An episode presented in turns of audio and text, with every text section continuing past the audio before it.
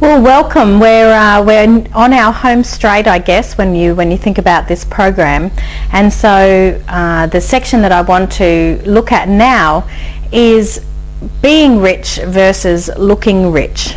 And I think as a couple, what's really important is that uh, this week you take the time to really align yourselves in terms of, you know, what's the feeling of rich that you're after. And I've worked with lots of different clients and some clients really uh, um, have set out on a significance journey and looking rich is their prime desire versus actually being rich, which uh, if we have a think about you know the definitions or, or the differences is uh, if, if you have a bit of significance drive within you then sometimes it's really important to have the appearance that things perhaps are a little bit better than what they are um, in reality and uh, in saying that that might be that a house you're living in a house that that might be um, stretching you to the max and causing a bit of emotional pressure to um, to keep up the mortgage repayments. Uh, driving leased cars or, or um, cars that you're still paying off loans on. Um, getting the overheads up you know close to the entire salary that you earn. And so therefore not saving or investing what you need to be doing to get yourself um, to be financially free in the future. And uh, I think the challenge can come when there isn't an alignment between couples um, of what you're prepared to do in order to um, both get each other out of the workforce. And I've certainly worked with, uh, with couples where um, they've worked very, very hard in the early days and one person's you know, free and, uh, and retired from the business. And then it's a long period of time before that focus really sets in that it's possible to get both of um, the couples living their dream life. And um, I know from my experience that was certainly something that took a little time to unfold. I always knew that my primary drive was uh, to make sure I got Kent out of the workforce in terms of have to work, um, simply because he just didn't like it. Um, he calls himself a shift worker. Whenever he got himself a job, he wanted to shift, and uh, and he maintained that uh, that it just wasn't anything he was interested in. Climbing the corporate ladder or getting promotions, although he always managed to achieve those things, um, didn't excite him at all. And uh, it was as if he just had a bigger picture of what life would contain, and uh, and having a 40-year plan or a 40-year job.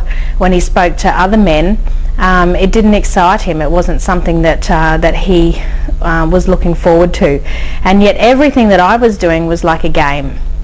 I loved um, in my corporate career being in that top 10% and getting a lot of recognition and, and significance there and, and, and achieving you know the, the goals that I set myself, challenging myself around the team and the team's results um, that I could gain as a leader and certainly when I went into my first business, a no money down deal, it was exciting to be able to um, rise to the top of that franchise and become a global trainer.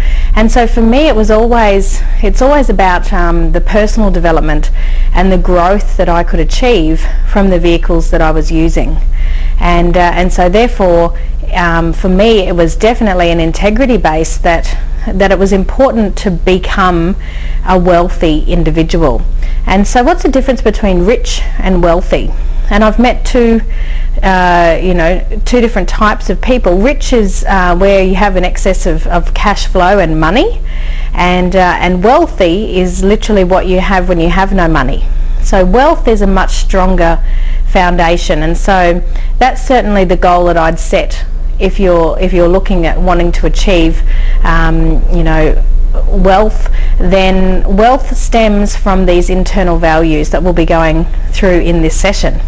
So I think the, the first step, however, is just to um, have that conversation um, that where in your life perhaps could you strip back some of the expenses and you could use that cash flow to start getting ahead.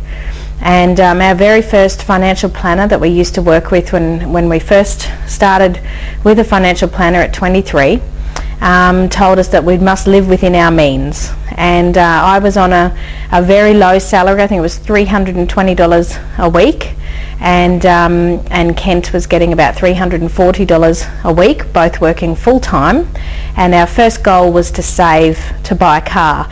And I just laugh at at, at that to think, wow, with that was um, you know $620 a week, and we saved $4,000 in four months and were able to buy our first car outright. And, um, and that was a really exciting lesson to learn that um, it is possible to be able to um, you know achieve the goals that you set yourself if you really want them and you're disciplined around how you can achieve that. Of course we lived in shared accommodation, uh, had our rent down to I think $80 a week, so $40 each. We walked to and from work, we packed our lunch every day and um, we really monitored where our money went. And that discipline that we had at that early age really set us up so that we were able to do a lot of travelling in those following years. Um, you know, lots of different um, things that we wanted to uh, move out and have our own place and then furnish our own place. And so, you know, how are you working in terms of delayed gratification? Is it that you want something and you just go get finance for it?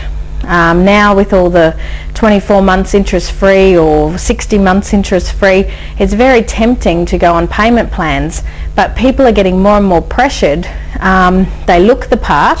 When you walk into the home, all the furniture is matching, but it isn't owned outright. And, um, and I think it's these basic principles that, um, that we learnt very early on that really helped us to understand you know the qualities or the internal character um, level of being able to use our, our passion and talent to get what it is that we were wanting to get, focus on the goal, pay it off, and then own it outright. And so I definitely recommend that as a, as a success strategy. So if we look at wealth then, well what's wealth? Roger Hamilton teaches that wealth is your value multiplied by leverage. And so it's important when you're looking at your, um, you know, if cash flow is, is king and we're looking at, uh, at, at being truly wealthy, then it, what's important is that you know where the greatest amount of value is going to be maintained to keep that cash flow coming in. And he uh, has been teaching wealth dynamics for years, and as a student of his um, for about five years now, what has really excited me about wealth dynamics is understanding that I don't have to be all things to all people. Um, I certainly don't have to um, be an expert in, in every different investment area.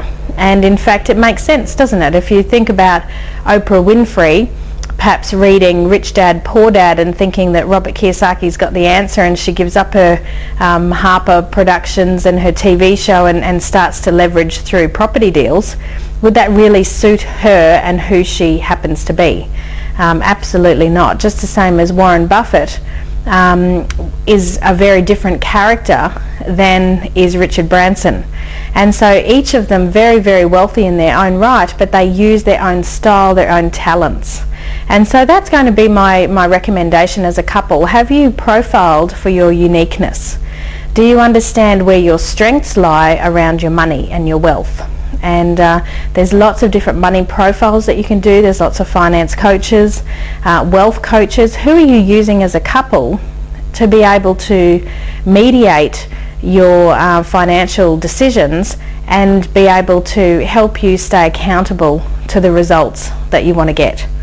And so when we profiled ourselves for success, Kent came up as a wealth profile that is called a supporter profile and I am a star profile. And, um, and it just, you know, it kind of took a few weeks to really settle in and accept what our uniqueness was within those roles. But as soon as we had that acceptance of what was, um, it actually made perfect sense and in actual fact was a great relief.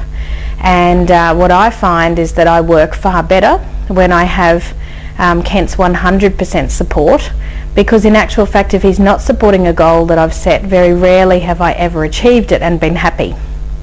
Um, I may have achieved things, but you know it was to the detriment of of uh, our relationship or stress levels or health or, or what have you. So we've learned that you know 12 years living and working together that um, there is a rhythm to what it is that we're achieving. And as a couple, I would recommend that you need to accept each other's strengths and uniqueness and uh, and start to align around what is your definition of wealth Um, what kind of cash flow do you require in the month to be able to free one of you out of your business and perhaps both of you out of your businesses and just get some clarity around what the end goal is. And so that's part of starting with the end in mind, isn't it? You know, um, I've got a, a a brother who I was speaking to yesterday has just moved into his dream home at 44 years old. And, um, you know, sometimes it's good to have role models that um, you can have based on a timeline to be able to say, okay, well, what should I achieve by when? And I think the other thing that I realised that I was always in such a hurry. You know, I needed to achieve everything yesterday.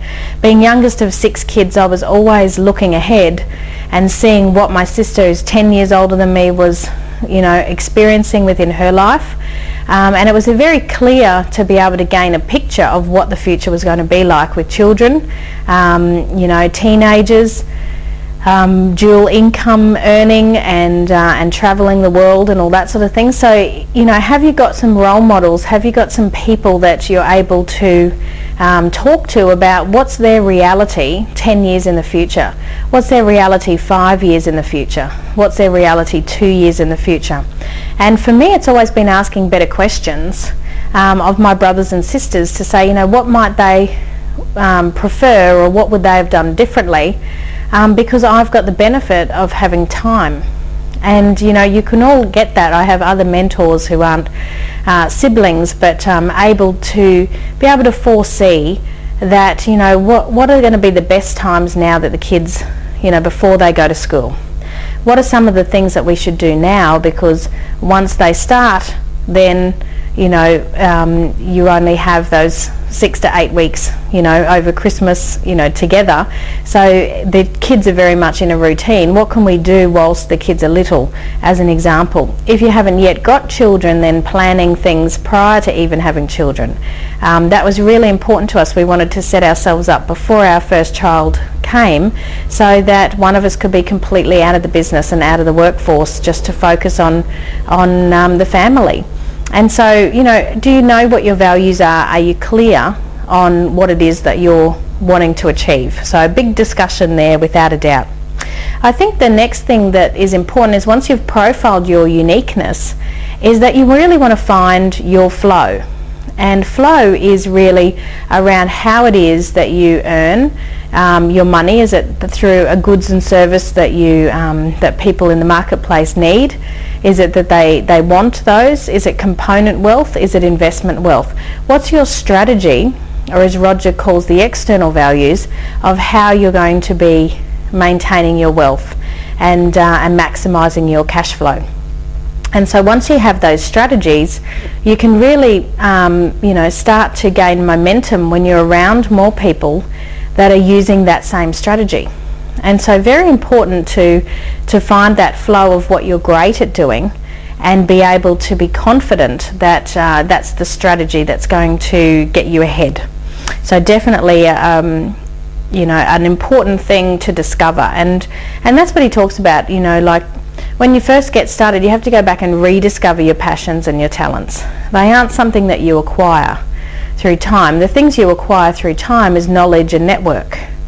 Um, and the things that you um, need to maximize and discover is your um, your character. Okay so as you go through life and you have life experience you'll gain character and of course uh, then your purpose. And so your passions and your talents are almost like the seed that's within you and to go back and rediscover those is really important especially when you're thinking about um, the end result that you want and so one of the exercises I get all couples that are uh, aligning to do is that they look at their investment strategy 10 years from now based on the profit that's being generated in a month, how much goes back into high risk, medium risk and low risk as a percentage. And so if you start to think that, you know, your goal is to have $10 million in 10 years, um, after your taxes and your drawings, you're going to put you know 40% back into high risk.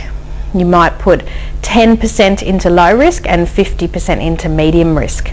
So what's an example of a couple that would do that? That might be, um, let's say for example, 10% into superannuation, uh, 50% onto their house to pay their house off, and 40% back into their traditional business to make sure that the cash flows there for growth and for expansion. And so there's a lot of people that I've coached um, that are putting 100% into high risk continuously, which is into their business. They're not actually drawing down on the profit every single month to start to diversify and to leverage. And, uh, and I really got that lesson um, early on when we were in travel industry. And um, there was September 11 happened, then there was SARS and then Ansett went down. There was a couple of airlines that started to look really shaky and we had our majority, like 80% of our investments uh, were in the travel industry through options, um, through shares. And our financial planner recommended that we needed to start to diversify. And so we sold off quite a few of those um, those shares and started to look at other opportunities in other industries that would boom in that next five to seven years. And so, you know, it's having that guidance or, or some clarity there of how you're diversifying and, and what your plan is around high, medium, low and aligning to say, okay, well that's our strategy for 10 years. Let's bring that back to five years. So in five years, um, we might be happy to not be putting anything in low risk we might still be putting 50% into medium risk but 50% into high risk.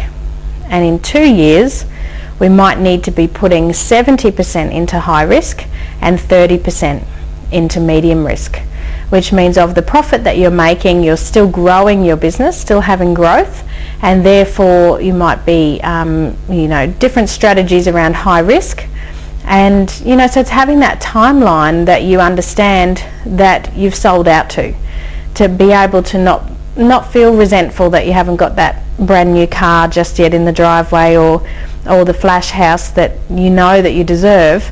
Um, but because you're putting your money back into your business, it's because of the bigger plan that you have. And if that's the case, then it's definitely worthwhile using a coach, using a mentor, having a buddy who keeps you accountable month by month that there is profit and that the profit account is being divvied up, you know, successfully and you're achieving your financial goals quarter on quarter. And I think that, you know, that's been the power of having the couples that we work with come together every quarter to celebrate is that it's like their accountability check or their report card and, uh, and they really recognise their own success and they define what their success is and make sure that um, you know they're aligned because how often is it that we can look side to side and, and think oh well it's just tough times and everybody's doing it tough and, and we're just surviving or we're just getting through when in actual fact in one of the hardest economic climates we've got clients that are that are growing at 800% from last quarter the first quarter last year to this quarter this year. So um, there's plenty of businesses that are niched enough to be able to get that kind of growth from them when you know what it is that you're doing as a couple and it's having that clarity and that vision to be able to communicate to each other to say look this is this is the lifestyle that I want to live and it's going to cost this amount of money per month so therefore we really need to be you know, minimizing our expenses and maximizing our opportunities wherever we're starting from. And wherever you're starting from is fine.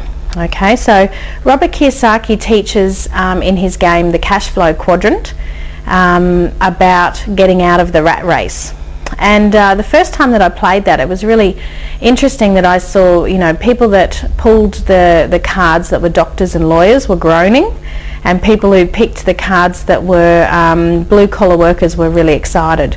And, um, and so there, even in, within that game, there's an undercurrent or an understanding that uh, the rat race, you tend to get more kept within the rat race depending on what your profession is.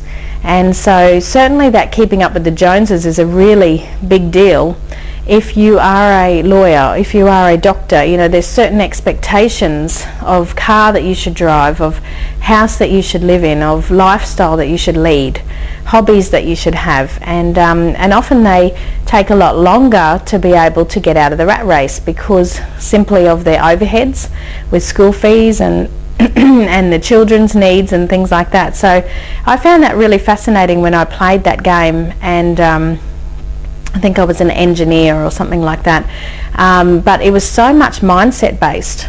It was a decision when I made the decision to win that game and to get out of the rat race and start to achieve some of the dreams that are on the, the outside section, it was fascinating how um, how quickly when I u- utilised some coaching from somebody to say, well, you know, what's the best strategy? What do I need to do?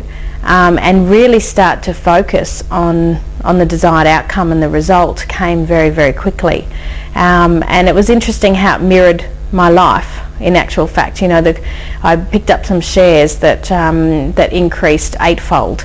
And so it's fascinating when you actually went around the table and people at the end was still in the rat race and feeling quite victimy and not, not enjoying the process of that game, to see that life is a game. And, you know, the games that we play are a direct mirror reflection of who we are and, and how we're feeling. And so a lot of the time if you're in the rat race, then it's waking up within that place where you're at and taking full ownership and so the number one thing that I see within couples is that we have a tendency to blame the spouse, blame the other person of where our situation is. And you know, if only he would go and earn extra money or if only she would contribute more and do more or if only they would, you know, so lots of pointing of the finger. And, um, you know, when we got ourselves into um, that kind of situation, we'd invested quite a lot of money into a brand new company that was meant to return and it, it hadn't returned in the time frame that was promised. And so it created quite a big cash gap because we'd kind of um, um, I guess assumed that uh, what the timeframes they gave us would be met. And, uh, and so it put us into a really interesting position of cash flow. And so having stretched ourselves a little bit too thin um, and that putting a lot of pressure you know onto the family and then finding out we were having another baby circumstances were changing everything was shifting it's better questions needed to be asked. And, um, and I, f- I found that it was very easy to um, disempower myself quite quickly and, uh, and just think that if somebody could come in and fix this situation, that you know that was going to be the solution. It needed to be somebody else who needed to fix my situation, and it was uh, had a knock-on effect through different areas of my life. And so when I would even look at different habits, and obviously this happened when I got out of that sort of negative spiral, that I could see that, you know, if, if Kent didn't cook for me, I wouldn't eat. Little things like that that really meant um, little taps for me to show that in actual fact I'd, I'd taken my hands off my own steering wheel. I was no longer in control of my life and I was allowing circumstances to dictate my motion. I was allowing um, external circumstances to um, provide me evidence that I was a bit of a victim. And you know it felt how you felt good in that space you know? And I think that we underestimate how comfortable it is um, when we put ourselves in a comfort zone of that victim place of, of thinking that you know it's just not fair or I've done everything that I was told to do and I still haven't been getting the result and so the first most important thing when you find yourself in a valley and you want to go to a peak is that we have to remove the fear. Okay, so it really starts from deciding, making that decision that, you know, wealth was what I was after, not riches. And so what have I actually got when there is no money? And starting from a from a platform of abundance of saying, well, you know, everybody's healthy, uh, we've got fabulous network, we've got great mentors around us, we've got um, huge skill and ability and talent um, to produce uh, new work, new businesses, and in actual fact, if we could recognise this as an opportunity, then what could the next best vision be of what it is that we're trying to create? And it was interesting because it was in that time that we started looking at um, changing the modality of what we were doing over to the electronic coaching, the web-based um, stuff to go global. Um, we pitched it to some um, hand-picked affiliates globally and um, secured enough cash flow to be able to um, secure the entire project for the year without any of our own capital.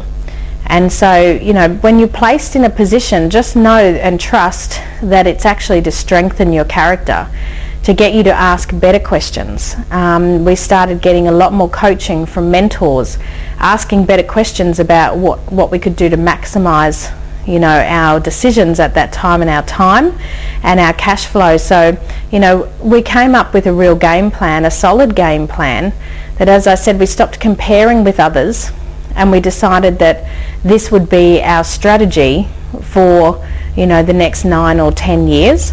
And so we knew to just slow things down. We needed to understand that in the following you know four years was going to be more business opportunities more high risk stuff to see how high up the entrepreneurial ladder we could go. Um, and then we would start our property not until sort of 36 or 37 years of age right through until 44 years of age, which then was the exit strategy for, for retirement. And so once the game plan was set in place and we knew the high, medium, low splits, then we started to attract a whole new different type of client that, um, that was looking for that level of clarity and um, and it's amazing how the synergy happened you know very very quickly. So my question would be is have you done your timeline? Do you know you know as a couple um, what the what the end date is for achieving your goals your success your wealth and what that's going to actually result in monthly cash flow for you? And then out of that cash flow profit what are your splits high medium and low and then we just simply work backwards to the game plan using the experts around us, our team of, um, of people around us to say what have I actually got to do on a daily basis to be able to achieve that. And so then it's really the discipline of managing that decision. Making the decision is only half the battle. Managing the decision is what's really, really important. And so, you know, John Demartini talks a lot about values and uh, making sure that you've got a values match when you're working as a couple. And so it was really important as well to understand that, you know, for me, finance really started to climb up the, the level of my values, whereas health was right at the top of, um, of Kent's values. And so whenever there was an opportunity um, to to gain more um, intellectual property, I was definitely on board. But when it came to health opportunity, I might not have been so aligned and, and so on board. So you need to speak through the other person's uh, values list um, to be able to get synergy and understand what, what the common goals are. And so those conversations can be difficult in the beginning. Um, certainly when, you know, for me, it doesn't bother me that he can drive around in a $4,000 car with no air conditioning that probably needs a lot of work done because it's not in my face every single day and I don't value that. Um, but for him, it's very frustrating. And so having those conversations and getting realigned to say, okay, I understand and I'm listening, and that's a really important thing that needs to happen, um, is a huge step towards you know, um, becoming more wealthy because um, you're able to listen to each other and serve each other a lot more. And so John Demartini, when he teaches about values, he then also teaches, you know, how to make one hell of a lot of profit and still go to heaven.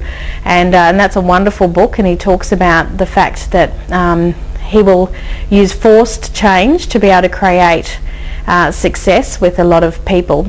And, uh, and so first you live off 90% of what you earn and then every month on month you start to reduce that rate. So you must learn to live off 70 you know say 80% and then 75% and then the next month 70% and then 65% and 60% and you go all the way to the point where I think he's living off 20% of his income and so he's giving huge amounts to charity. He's being able to set up foundations and philanthropic ideas that he has got.